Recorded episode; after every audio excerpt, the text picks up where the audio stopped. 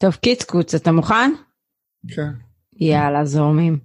בפרק של היום אנחנו נדבר על נושא מאוד מאוד מאוד חשוב ומעניין, אחד הנושאים האהובים עליי, וזה כל הנושא של uh, מיסוי, מיסוי על הכנסות משכירות, uh, מס רווחי הון, מס ירושה, ובכלל, למה בכלל משקיעי נדל"ן צריכים לתת דגש uh, לנושא המיסוי עוד לפני ההשקעה בנכסים מניבים.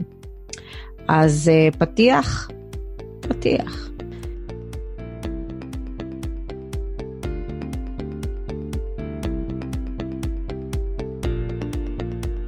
ברוכים הבאים לכאן מדברים נדל"ן, על ידי בן אדר דהן ואיתי נמצא רוני אגה.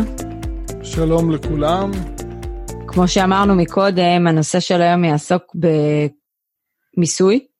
אנחנו ניתן את כל הדגשים שלנו אה, למשקיעי נדל"ן שרוצים להשקיע ברחבי תבל וגם אה, שמשקיעים בארץ, זה גם אה, נושא שקשור לכל המשקיעים בארץ.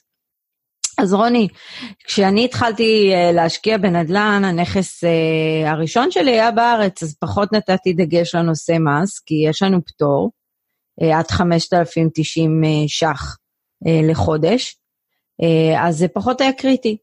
אבל כשבאתי בעצם להשקיע בארצות הברית, אתה הסברת לי את הנושא של המיסוי.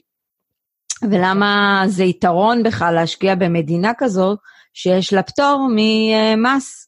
זה לא בדיוק פטור, היה פטור של 4,000, באותו זמן היה 4,000. ליחיד. נכון, ליחיד, והסברת לי למה יש בזה היגיון שמשקיעים במדינה שבעצם נותנת פטור לזרים, ומעודדת בעצם את הזרים לבוא ולהשקיע. אממה, הפטור בוטל, טראמפ נבחר ועשה לנו אה, מה שנקרא רה-ארגון. כן. אמ, והיום משקיעים שמגיעים לארצות הברית צריכים בעצם להסתכל על הנושא הזה ולבדוק אותו אה, לעומק ולראות אם באמת אה, כבר משתלם להם להשקיע בנדל"ן. נכון. אז אה, זו נקודה שהיא מאוד חשובה, הרבה פעמים אנחנו אה, מסבירים למשקיעים שהחשיבות אה, של המיסוי בהשקעות נדל"ן היא לא פחותה מהחישובי תשואה שהם עושים כדי לקבל החלטה אם ההשקעה היא כדאית או לא, אני אסביר בו. משקיע באופן טבעי נמשך לתשואה על ההשקעה, הוא רוצה לדעת תוך כמה זמן הוא מחזיר את ההשקעה. אבל התשואה להשקעה זה לא הכסף שהוא אה, מקבל בפועל ביד, כי בדרך הוא צריך לשלם גם מס הכנסה. אה, ובנקודה הזו הרבה מאוד משקיעים נופלים. אני אתן דוגמה פשוטה, שבוע שעבר באחד הפורומים של משקיעי נדל"ן, אה, משקיע במזרח אירופה, שאל שאלה איך בדיוק פועל המס מבחינתו, כי באותה מדינה שהוא uh, השקיע הוא uh, אמור לשלם 15% מס ואז להתחשבן עם רשויות המס בישראל. אז הנקודה הכי חשובה שאתם צריכים לצאת מהפודקאסט הזה, לפני שאתם מבצעים את ההשקעה, תבינו את uh, נושא המיסוי באופן מוחלט. לפעמים, עדי ואני בבדיקת כדאיות השקעה, לפעמים, אני מדגיש את זה, אנחנו עלולים לפסול אה, שוק מסוים בגלל אה, נושא המיסוי. אני אגיד לך מתי אה, אנחנו לא נפסול שוק כזה, שהשוק עצמו בעצם ייתן לנו עליית ערך מאוד משמעותית, אבל זה צריך להיות בעיתוי מאוד ספציפי לקנות בשווקים כאלה שהמיסוי לזרים הוא יחסית גבוה. זאת אומרת, צריך להיות בנפיט על זה שאני הולכת לשלם פה 25 אחוז מס לצורך, ה, אה, לצורך הדוגמה. נכון, אז, זה, גם, זה גם צריך להיות שוק שהוא מאוד חזק כלכלי ומערבי. להביא איזה מדינה במזרח אירופה ששם נשלם מס ואחרי זה עוד נשלם מס בישראל, אז יכול להיות שהתשואות שמשיגים אה, המשווקים אה, על הפרויקט, על הנייר, אה, כל מיני תשואות אני לא יודע כמה הן מציאותיות, אה, אחרי שאנחנו מקזים את המס, אז אה, בשורה התחתונה, אה, לא בהכרח שזה יצדיק את הרמת סיכון של ההשקעה. נכון, ולפעמים, וזה בדיוק החטא של המון המון משקיעים בתחילת דרכם, ויש כאלה גם שלא בתחילת דרכם, שהם בעצם מסתכלים רק על התשואה ועל המספרים. הם מתעלמים מכל הנושא הזה של המיסוי. ובאמת, אחד הדברים, אני בודקת ראשון את, ה, את המס. יש אתר, נקרא Global Property Guide, נכנסים, מסתכלים על המדינת יעד, רואים בעצם מה, הכנס, מה בעצם המס על הכנסה משכירות, בכלל אם יש מס אה, רכישה, כל הנקודות של, כל הנושא הזה של מס הוא די גדול וצריך לשים לב לכל הנקודות האלה. ולפי זה אנחנו חושבים בכלל אם להתחיל אה, אפילו, אה, מה שנקרא, לחקור את אותו שוק. אז אני רוצה להוסיף, אני חושב שכדאי לאתגר את האתר הזה שאת הצגת, mm-hmm. כי במיסוי אה, לפעמים זה יכול להשתנות בטווח זמן די אה, קצר, ולכן בנוסף למה שמופיע ב, ורשום באתר בנושא המיסוי, עושים שאילתה בגוגל ו, ובעצם מקבלים את ה... אה, יש כל מיני אתרים של משרדי רואי חשבון מקומיים, שבעצם הם לפעמים יותר מעודכנים וניתן לדעת מה, מה שהוא רמס באותה... באותה תקופה. נכון, אבל uh, גם מן הסתם צריך לשאול את אותו משווק, את אותו גוף שאנחנו הולכים בעצם לרכוש ממנו. בדרך כלל מתווכים, אם הם מתווכים טובים והם אה, עובדים עם משקיעים, הם צריכים לדעת את כל הנושא של המיסוי, זה נורא חשוב, בעיקר שהם משקיעים, הם עובדים עם משקיעים זרים. אגב, אה, ב description יהיה לינק לאתר הזה, מי שרוצה להיכנס, זה גם אופציה. עדיין, אני רוצה להגיב לגבי הנקודה שהעלית, זאת אומרת לגבי משווקים שהם אמורים אה, לדעת. אוקיי. Okay. המשווק uh, מתמקד בשיווק הנכס. אז אם התשואה משכירות זה בעצם הפנים של ההשקעה וזה הכי אטרקטיבי, אה, לא יודע כמה מעניין אותו נושא המיסוי, כי הוא לא זה שהולך להחזיק בנכס. אז אה, לשאול את אותם אה, משווקים שמציעים לכם את הנכסים, אבל גם לעשות הצלבה של המידע כדי להיות בטוחים לגבי נושא זה, נושא המיסוי. אוקיי, okay. אז בואו נתחיל להיכנס לדברים שאנחנו בעצם בודקים בכל הנושא מס. הדבר הראשון שאנחנו מן הסתם ניתן עליו דגש, זה כל הנושא של המס מהכנסה, הכנסה על שכירות. כן. נכון, זה הראשון שאנחנו מסתכלים עליו. אה, ופה צריך לשים לב לנקודה מאוד חשובה, אה, תלוי באיזה אתרים אתם בודקים והכול, תמיד צריך לשים לב למס של זרים. הוא לפעמים נכון. שונה מהמס שמציגים באתר של אה, מקומיים. אז אה, אם אנחנו מתחילים כרגע, אני מציע אולי שנתחיל בעצם אה, בנושא של מיסוי נכסים, משכירות בישראל. אז okay. אוקיי. בישראל ישנו פטור, נכון לשנת 2019, של מס על הכנסה משכירות בגובה של עד 5,090 שקלים. כלומר, נכסים שהם, השכירות בהם היא עד הסכום הזה, פטורים ממס. אה, נכסים שהם אה, שכירות גבוהה יותר, אה, יכולים לשקול את האופציה של המס המופחת, שזה אומר עשרה אחוזים על השכירות ברוטו מהשקל הראשון, פה לא ניתן לקזז את הפטור של ה-5,090 שקלים, וזה לא מכיר בהוצאות, כלומר אם היו תיקונים או כל מיני הוצאות, לא ניתן לקזז פה, לוקחים את ההכנסה ברוטו, ועל זה מחשבים עשרה אחוזים, וזה המס שהם משלמים, זה המס המופחת. המס השני אה, הוא נקרא מס רגיל. המס הרגיל הוא, הוא רלוונטי לתחום הנדל"ן מגורים וגם למסחרי, אה, והוא בא בשני, בשני צורות. והצורה הראשונה, עד לגיל 60, המיסוי פה הוא מינימום 31 אחוז ומעלה בהתאם למס השולי משכר עבודה. אבל כאן ניתן לקזז את כל ההוצאות שרלוונטיות להפקת ההכנסה משכירות. אה, מעל גיל 60, במידה ולא עובדים, בעצם אה, נהנים ממדרגות מס אה, נמוכות יותר, התחלתיות. במקום להתחיל מ-31 אחוז, אז יהיה לנו את הקיזוז, במידה ולא עובדים, את ה... ניתן לקזז את השכר מינימום אולי, ו...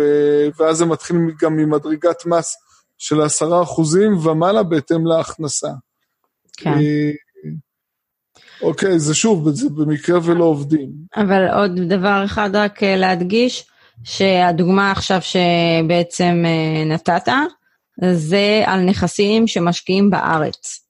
נכון. ולכן, אנחנו כמשקיעים כן רוצים להיות עם אה, נכס לפחות אחד במדינת ישראל, אז איפה שמשקיעים צריך לקחת את זה בחשבון, אה, אולי כדאי להשקיע בנכס שהוא, השכירות שלו פחות מ-5,000, כדי לא להיכנס בעצם לנושא הזה של ה-10%, תכנון מס. נכון. אבל אני אעיר עוד משהו, כי פגשנו את זה גם הרבה. אה, רצוי מאוד לדווח למס הכנסה, אל תשחקו עם הדברים האלה. אנחנו שומעים הרבה אנשים שלא לא מדווחים, וחבל, כי אם יעלו עליכם, זה, זה לא ייגמר טוב. זה לא אם יעלו, יעלו. מתי? השאלה תראי, מתי. קודם, קודם כל, היום כשאני משלם את המיסוי בארץ, אז uh, אני משלם את זה אונליין, והם כל פעם מעלים שם את האופציה הזו, כמה נכסים יש לי, שאני אדווח לנכסים. מעבר לזה, הם... Uh, דירה שאני משכיר בעצמי, הגיעו אליי פעמיים uh, רשויות המס כדי uh, לשאול פרטים על בעל הדירה. אז uh, כן, מגיעים לכולם, לאט לאט. אז אוקיי, זו הייתה דוגמה בעצם למי שבוחר להשקיע בישראל. שימו לב שאם אתם כן בוחרים באופציה הזו ובחרתם והשקעתם יותר מנכס אחד, תשקלו פה מה שנקרא אה, לעשות תכנון נכון, איזה נכס כן יהיה לו פטור, איזה נכס כן לדווח, ולפי זה תעשו את התכנון מס שלכם. אוקיי, רוני, עכשיו, הרבה פעמים שאנחנו משוחחים בטלפון עם לקוחות, מגיעה השאלה הזאת של אה, יש אמנת כפל מס עם אותה מדינה שכביכול הם מתכוונים להשקיע בה. ומה שהם חושבים שזה אומר, שזה אמנת כפל מס, בעצם זה אני לא משלם מס בישראל. מסקנה, זה המסקנה. לקזז את המס uh, בישראל. כן, אנחנו נסביר מה זה אומר בדיוק, כן. אבל uh, לא, לא לחשוב שאם יש אמנת כפל מס, זה אומר שאתם לא תשלמו מס בישראל על הכנסות משכירות. זה לא הייתה כוונת המשורר. מס הכנסה לא יוותר על כסף. אוקיי, okay, אז uh, אני אסביר את זה בצורה uh, שאני מקווה תהיה ברורה. Uh, האמנה לכפל מס בעצם uh, מאפשרת לנו uh, לקזז את המס uh, ששולם בחו"ל, כאשר אנחנו ניגשים ומדווחים על ההכנסה משכירויות uh, לרשויות המס בישראל, אך ורק uh, בחישוב המס הרגיל. החישוב המס הרגיל דומה לחישוב המס אה, בדירות מגורים ובנכסים מסחריים. כלומר, עד לגיל 60 אה, אה, ניתן לקזז את המס אם שולם בחו"ל, ניתן לקזז הוצאות שונות שקשורות להפקת ההכנסה משכירות, ועל הרווח הנותר נשלם 31% מס ומעלה בהתאם למס השולי משכר העבודה, זה נכון עד לגיל 60. אז במיסוי הרגיל האמנת מס אה, באה לידי ביטוי, אבל אה, רוב המשקיעים אה, בחו"ל במקרים רבים בעצם אה, אה, מחשבים לפי המס המופחת. המס המופחת בחו"ל אומר דבר כזה, לוקחים את השכירות ברוטו, אה, לא ניתן להפחית מס אם שולם בחו"ל, אני מדגיש לא ניתן להפחית מס אם שולם בחו"ל, כן יש פה כפל מס, אה, למעט הפחתה של אה, פחת לסוגיו השונים, יש פחת מבנה, פחת שיפוץ, פחת ריהוט. כלומר, לוקחים את הברוטו אחרי שמקזזים את אה, את סוגי הפחת השונים, מחשבים 15 אחוזים. פה נוסיף דבר כזה. כשאתם קונים נכס ואתם uh, קונים נכס שהוא זול, הפחת הוא לא גבוה. ובעצם uh, זה פחות יהיה לכם, מה שנקרא, יצא לכם מבחינת ה-15%, בדרך כלל אם הנכס, בוא נגיד, הוא בשווי של 400 אלף שקל, אז יוצא פחות או יותר סבב, סדר גודל של 10% ישלם. אם אנחנו קונים נכס שהוא אה, אה, עולה לנו יותר זול, אז מן הסתם ההפחתה של הפחת תהיה פחות משמעותית לאותו אה, חישוב אה, אה, מס. אוקיי, okay, זה בהמשך לזה, אז בעצם בשיטה הזו, אם אנחנו לוקחים את אותו בחור ששאל את השאלה לגבי המיסוי בארץ, אחרי שהוא משלם 15% מס אה, על הכנסה נטו משכירות בניכוי אה, הוצאות, אה, באופציה הזו הוא לא יוכל לקזז את המס שהוא שילם בחו"ל, ועל הברוטו, לאחר קיזוז הפחת, הוא יוסיף עוד 15 אחוזים. כדי לקזז את המס ששולם בחו"ל, אה, אותו משקיע ישראלי יצטרך לבחור באופציית המס הרגילה, כלומר אה, ההכנסות משכירות בניכוי כל ההוצאות הרלוונטיות, בניכוי המס ששולם בחו"ל, ועל היתרה הוא ישלם אה, מס בגובה של 31% ומעלה, בהתאם למס השולי משכר העבודה. אוקיי, okay, עכשיו אנחנו דיברנו גם על העניין של, הכיף, של האמנת מס. אה, יש פה נקודה שאני אולי שכחתי להוסיף.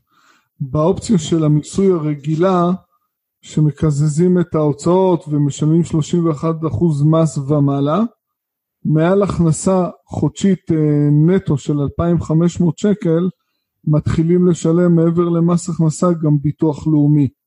אז חשוב לציין את זה. נקודה חשובה.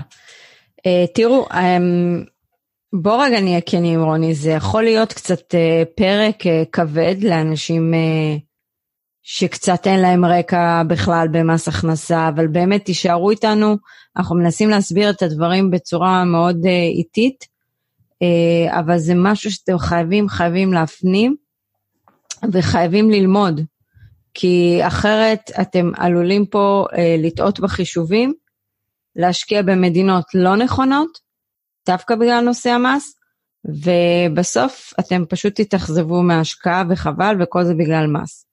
אז עכשיו בואו ניגע בנקודה שבעצם אנחנו משקיעים, נניח יש טרנד היום של השקעה במשרדים, השקעה ב-short to let, שזה טווח קצר, וזה נופל אוטומטית לקטגוריה של נכסים מסחריים, אוקיי? נכס מסחרי נחשב כמסחרי, אנחנו אוטומטית נצטרך ליפול לחישוב של אופציה ב', שזה אומר מכירה בכל ההוצאות, מכירה בכל סוגי הפחתים, מהנטו שנשאר אחרי הכל, אנחנו צריכים בעצם לגזור אה, מס של 31 אחוז מינימום. אם, יש לו, אם מישהו יש לו אה, מס שולי 35, אז הוא צריך לשלם 35 אחוזים וכן הלאה וכן הלאה. אז זו נקודה מאוד חשובה גם אם אתם חושבים בחו"ל ללכת להשקיע באופציה של short to let, דברים כאלה, אתם צריכים לקחת את זה בחשבון, כי פה בארץ מתייחסים לזה כאל אה, השקעה אה, מסחרית, השקעה שהיא כמו של עסק. יש בחו"ל גם פלטפורמות שונות שבעצם השכירות שמשלם הסוחר כוללת בתוכה את העלויות חימום של הבית, את המיסי עירייה, בעצם בעל הנכס, המשקיע מישראל, מקבל אה, הכנסה משכירות ברוטו. אה, וזה שם אותו במקום של חשיפה לכפל מס, אה, במידה והוא יבחר באופציה של המס המופחת בישראל, כי הוא, זה לא רק כפל מס, הוא ישלם מס גבוה יותר, כי הוא ישלם מס על הברוטו. נכון, אז... זה בעצם הברוטו, נניח ו... נכון. בוא ניתן דוגמה קטנה, אוקיי? נניח אוקיי. והשכירות באותו אזור היא אלף אלף דולר, בסדר? אנחנו נותנים רק דוגמה, זה... אוקיי. ובלי הוצאות, אבל- כן, אז אלף דולר זה הכנסה ברוטו של 12 אלף אה, דולר בשנה, אוקיי? ובלי, לדוגמה, חימום וארנונה וכל זה, שזה בעצם על, ה, על הלנדלורד, נניח אנחנו הולכים לשיטה שמשכירים בשכירות, בחו"ל? שהסוחר משלם את הכל, נניח זה 700 דולר, סתם לצורך הדוגמה, זה 8,400 דולר, אוקיי? אז פה מי שמשלם עלול בעצם לשלם הרבה יותר כסף בארץ על uh, הכנסה משכירות וחבל, אז תשימו לב לדברים האלה.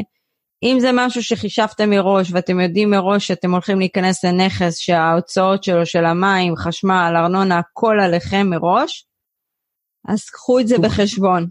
בדוגמה שנתת נשאר 8,400 אה, נכון. ל- למשכיר, אבל לפי האופציה של המס המופחת, 15 אחוז, הוא יצטרך לחשב את זה על ה-12,000 דולר, על הברוטו. בדיוק. בוא נניח אם אנחנו הולכים יבש בלי להכיר בפחתים, אז על 12,000 אה, ברוטו צריך לשלם 1,800 אה, אה, מס, אוקיי? וזה בלי להכיר בפחתים. לעומת זאת על 8,400 הוא יצטרך לשלם 1,260 מס. אה, זה לפני כמובן הכרה בכל סוגי הפחתים שהם. אז אה, זה נקודה שצריך לשים עליה דגש, טוב שנתת אותה. אוקיי, יש, מה? יש עניין נוסף שאני רוצה לתת uh, תשומת לב אליו, זה נושא uh, באיזה שלב uh, רשויות המס מתייחסים אלינו כאל עסק או כאל הכנסה פסיבית.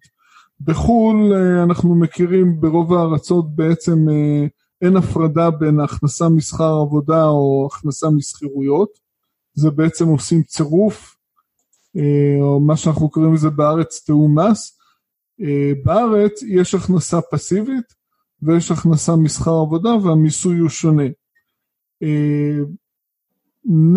גודל מסוים של פורטפוליו נכסים בארץ, כרגע מדברים על 20 נכסים ומעלה, יוגדר מבחינת החוק ורשויות המס כעסק, ובמצב כזה יידרשו uh, לשלם uh, מס מעסק. את ציינת מקודם את הנכסים מסחריים או נכסים לטווח קצר, גם הם בקטגוריה הזו. ואופציה נוספת, ברגע שהמשקיע מוגדר כמקצוען, זה כמו אחד שהוא סוחר בבורסה. ברגע שהוא מוגדר כמקצוען, גם הוא יידרש לדווח על ההכנסות האלה כהכנסות מעסק. אז זו נקודה שמומלץ להבין אותה. אוקיי, okay, אז דיברת על זה שיש בעצם שתי אופציות לנו כמשקיעים זרים. שימו לב, אנחנו מדברים על משקיעים זרים כי כשאתם משקיעים רק בארץ, זה תכנון אה, שונה. אנחנו כרגע מדברים על אה, אה, מיסוי, כן, אנחנו מדברים כרגע על מיסוי אה, של הכנסות משכירות מחו"ל. יש לנו שתי אופציות אמרנו, ונחזור שוב, האופציה הראשונה זה 15 אחוז לא מכיר בהוצאות, למעט פחתים, פחת מבנה, פחת ריהוט, פחת שיפוץ. ברוטו, פחות פחתים, מה שנשאר 15 אחוז. זה יוצא לרוב בסביבות ה-10-11 אחוז מס הכנסה. אופציה ב', מכירה בכל ההוצאות. מה זה כל ההוצאות? בוא נגיד ככה. טיסה מוכר, עמלות המרה, עמלות העברה, גם מוכר. אם שילמתם לרואה חשבון, מוכר. כל הנושא הזה של, לא יודעת, הייתם צריכים איזה משהו מעורך דין והכל, מוכר. תיקונים, מוכר. שילמתם ועד בית, שילמתם ארנונה, לא משנה מה, מוכר. כל הוצאה שקשורה לנכס, מוכרת. אוקיי? מזה אנחנו גם מורידים את הפחתים, יש לנו פחת מבנה עוד הפעם, פחת שיפוץ, פחת ריהוט. ממה שנשאר, אה, ופה נכנס עוד נושא, מימון. יש לי ריבית על המימון, אני מכניסה אותה גם במסלול הזה. אי אפשר להכניס את הריבית על המימון במסלול הראשון, שימו לב לזה. הכנסתי גם פה את הריבית המימון. כל מה שנשאר, הנטו שלי, על זה 31 אחוז מינימום. אם אתם במס שולי גבוה יותר, אתם תצטרכו לשלם לפי המס השולי שלכם. אז uh, בהמשך למה שציינת עכשיו והסברתי את המיסוי על הכנסות משכירות מחול, חשוב uh, להזכיר את הסדר, אנחנו קודם כל מתחשבן עם רשויות המס uh, בחו"ל uh, ואז עם רשויות המס בישראל. ואני חוזר עוד פעם, באופציה של המס המובחר של ה-15% uh, לא ניתן לקזז מס אם שולם בחו"ל, פה יהיה כפל מס. אז uh, הסברנו פחות או יותר מה ניתן לקזז בכל אופציה. עכשיו נלך uh, לדבר מאוד חשוב שנקרא פחת. יש לנו שלוש סוגי פחתים שאנחנו בעצם יכולים להשתמש בהם, שזה פחת מבנה, פחת שיפוץ, פחת ריהוט, ויש לשים לב למשהו אחד. במדינת יעד שתשקיעו, יכול להיות שהחישוב פחת יהיה שונה לחלוטין מהחישוב פחת שאתם תבצעו בארץ. נכון מאוד. אז uh, לגבי חישוב פחת יש uh, איזשהו עיקרון שניתן לחשב, אנחנו מדברים על פחת מבנה. אז הוא בא בעצם uh, uh, לפצות אותנו על uh, התיישנות, על uh, התבלות של הנכס. אז כמובן אה, צריך לקזז ממחיר הרכישה את אה, שווי האדמה. בארץ אה, נוהגים לקזז שליש ממחיר הרכישה כשווי האדמה. בחו"ל אנחנו נתקלנו בתחשיבים שונים. ועל היתרה אנחנו תמיד מדברים על, על שליש ממחיר הרכישה בשקלים. כלומר, גם אם רכשנו את הנכס בחו"ל, אז אנחנו מתרגמים אותו לשקלים בהתאם לשער חליפין שהיה ביום הרכישה. כאשר, ומהתוצאה המתקבלת אנחנו מחשבים אה, את הפחת אה, על שני שליש ממחיר הרכישה, אה, וזה מאפשר לנו לקזז את אה, חבות המס.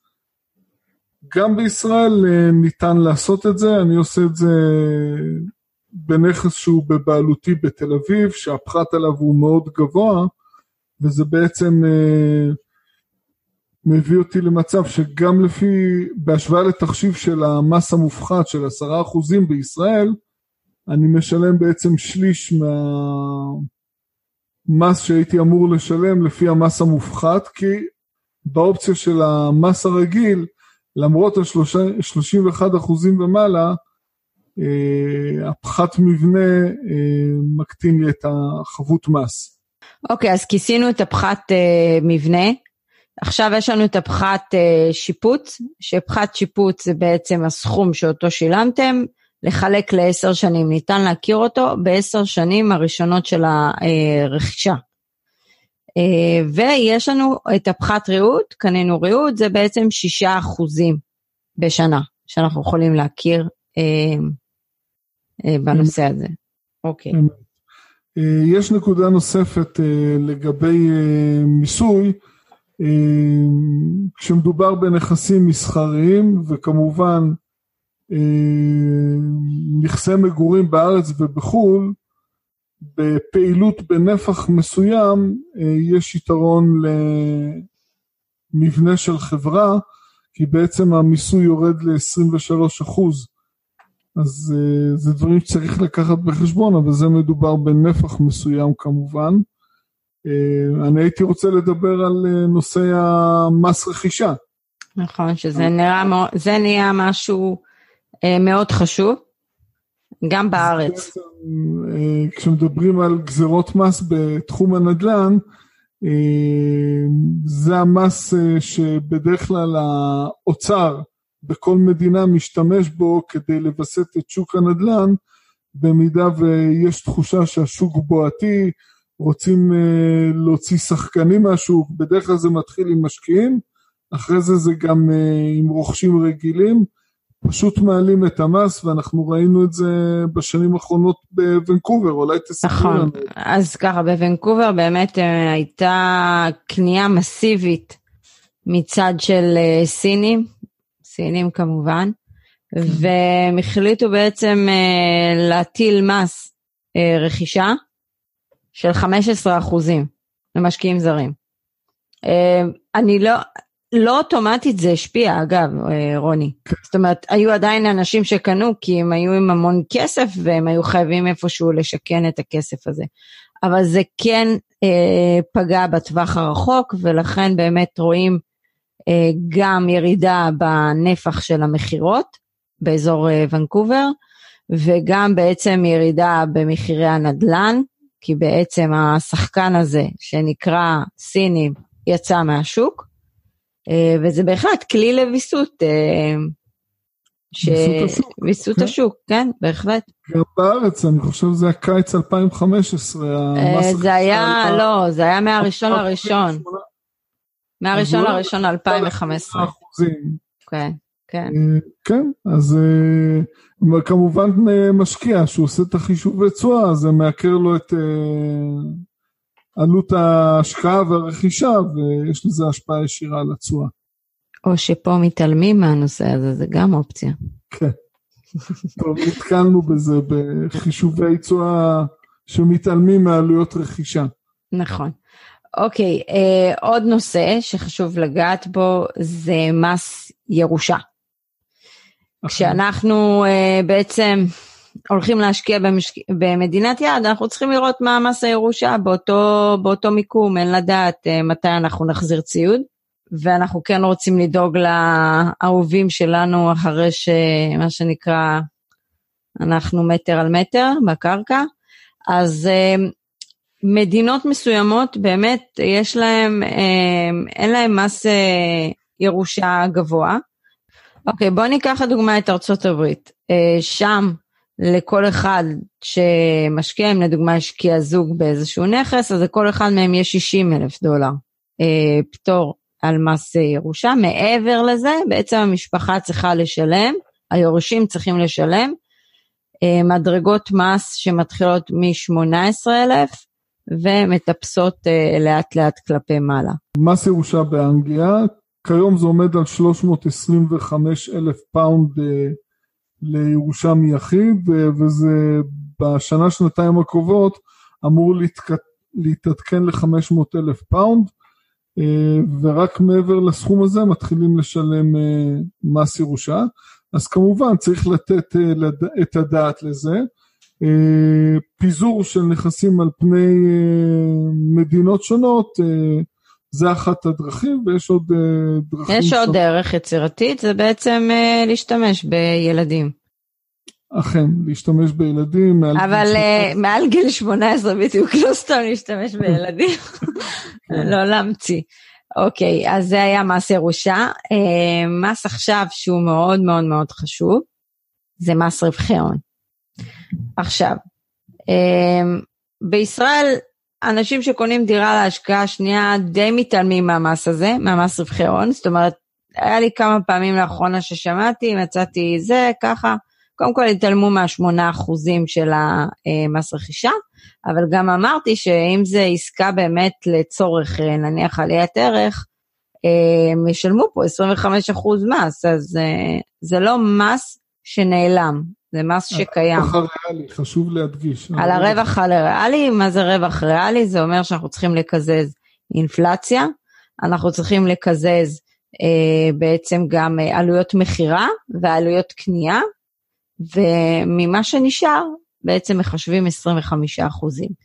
אם מכרנו נכס במדינה מסוימת, קודם כל אנחנו צריכים לבדוק מה המס על אותו, אה, מה המס באותה מדינת יעד. לדוגמה, באנגליה אנחנו נצטרך להיפרד מ-18%.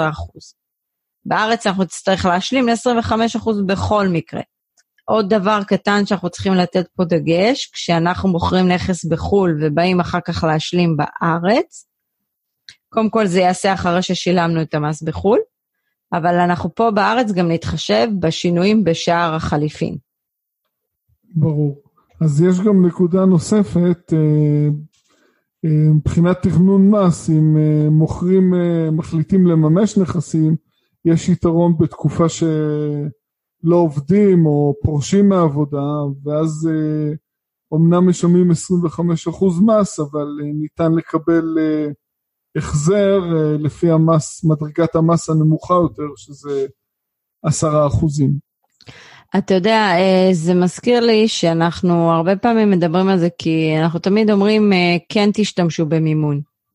מימון זה משהו שהוא גם עוזר לנו לקנות יותר, מן הסתם, נכון. נכסים, אבל צריך להבין שהריבית שאנחנו משלמים על הלוואה, היא מוכרת כהוצאה לצורכי מס. ואתה לדוגמה, בשנות ה... שהתחלת את הסבב השני של הרכישות שלך בארצות הברית לדוגמה, משנת 2011, אתה שילמת הלוואות? 7 אחוזים, כן. אז uh, uh, אני השתמשתי באסטרטגיה הזו, ובעצם ב-16 שנים ראשונות uh, אני פעלתי להגדיל את פורטפוליו הנכסים, uh, באסטרטגיה של הון עצמי פלוס אה, מינוף של אה, מימון, אם זה הלוואות או משכנתאות, ובשנים האלה אני לא שילמתי בזכות זה מיסים בארץ ובחו"ל בכלל. אה, כן, אני גם השקעתי, כשהריביות היו גבוהות יותר, אז שילמתי ריבית גבוהה יותר, אבל מצד שני לא שילמתי מס לחלוטין.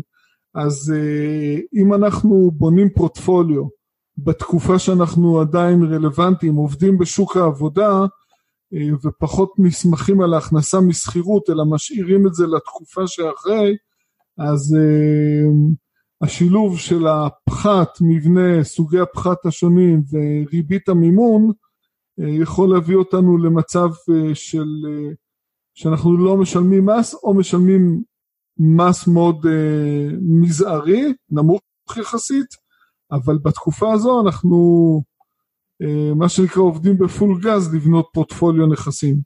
נכון, בגלל זה אתם צריכים להתאמץ. אבל תקשיב, אני, גם אני אמרתי מחזירת ציוד, וגם אתה אמרת על הרלוונטיים. קיצור, דיכינו את כולם, אבל לא משנה. אולי... אני רוצה שנייה אה, לשנות את עמוד לכולם. אה, אתמול התפרסמה בעצם התוכנית של מפלגת העבודה בנושא המיסוי. אז הם דיברו שם על אה, מס שולי גבוה של 67 אחוז, ומעבר לזה עוד צריך לשלם ביטוח לאומי. אז אני מעדיף הכנסות פסיביות מנדל"ן, כי המיסוי שם הוא באופן משמעותי נמוך. נשמע מופרך, מה שנקרא. מה שכן, אם זה קורה, אני עוברת למלטה. אז רגע, עדי, אנחנו ראינו עד לפני מספר שנים, הנשיא הקודם בצרפת, אה, הוא הטיל מס על אה, עשירים אה, עם הכנסות שהיה מעל מיליון יורו בשנה, המיסוי עלה ל-70 או 75 אחוז, אז בעצם מה ראינו? ראינו פה תכנוני מס, ומעבר של רבים מהם לשכונת קנסינגטון בלונדון, אה, ראינו שם גני ילדים דוברי צרפתית, הם פשוט חיו מעבר לתעלה, חיים מאוד נוחים ושילמו פחות מיסים. אז, אז אמרתי, אני עוברת למלטה. ואני לא רואה שהמצב של הכלכלה בצרפת תשתפר בעקבות המיסוי הזה, עדיין ראינו את הקהל הרחב אה, מפגין עם הווסטים הצהובים על uh, מצב כלכלי מאוד קשה. אני רציתי להוסיף בעצם שאנחנו לא באנו פה במטרה להפחיד, לחלוטין לא. אני חושב שזה בא ממקום יותר שלגשת אה, לבדיקת כדאיות השקעה אה, בצורה נכונה ואחראית יותר, ולא להיות מופתעים לאחר מכן. כן, נכון. אז אוקיי, אנחנו כיסינו את כל החומר של מס. שימו לב, מס ירושה, מס על הכנסות משכירות גם בארץ, גם בחו"ל, אה, מס אה, רווחי הון, אה, מס רכישה. סליחה שזה היה כזה כבד, אבל זה פרק שגם ביקשו, שהרבה מהלקוחות שלנו ביקשו שנעשה פרק כזה, ונענינו לבקשה, אני אישית מאוד אוהבת את נושא המס, יכולה לחקור אותו שעות. אז בנימה אופטימית זו, אנחנו נאחל לכם סופ"ש נעים ואנחנו נתראה, ב... נשתמע בפרק הבא אה, ביום רביעי הבא. אז ביי לכולם. ביי, להתראות. ביי, להתראות.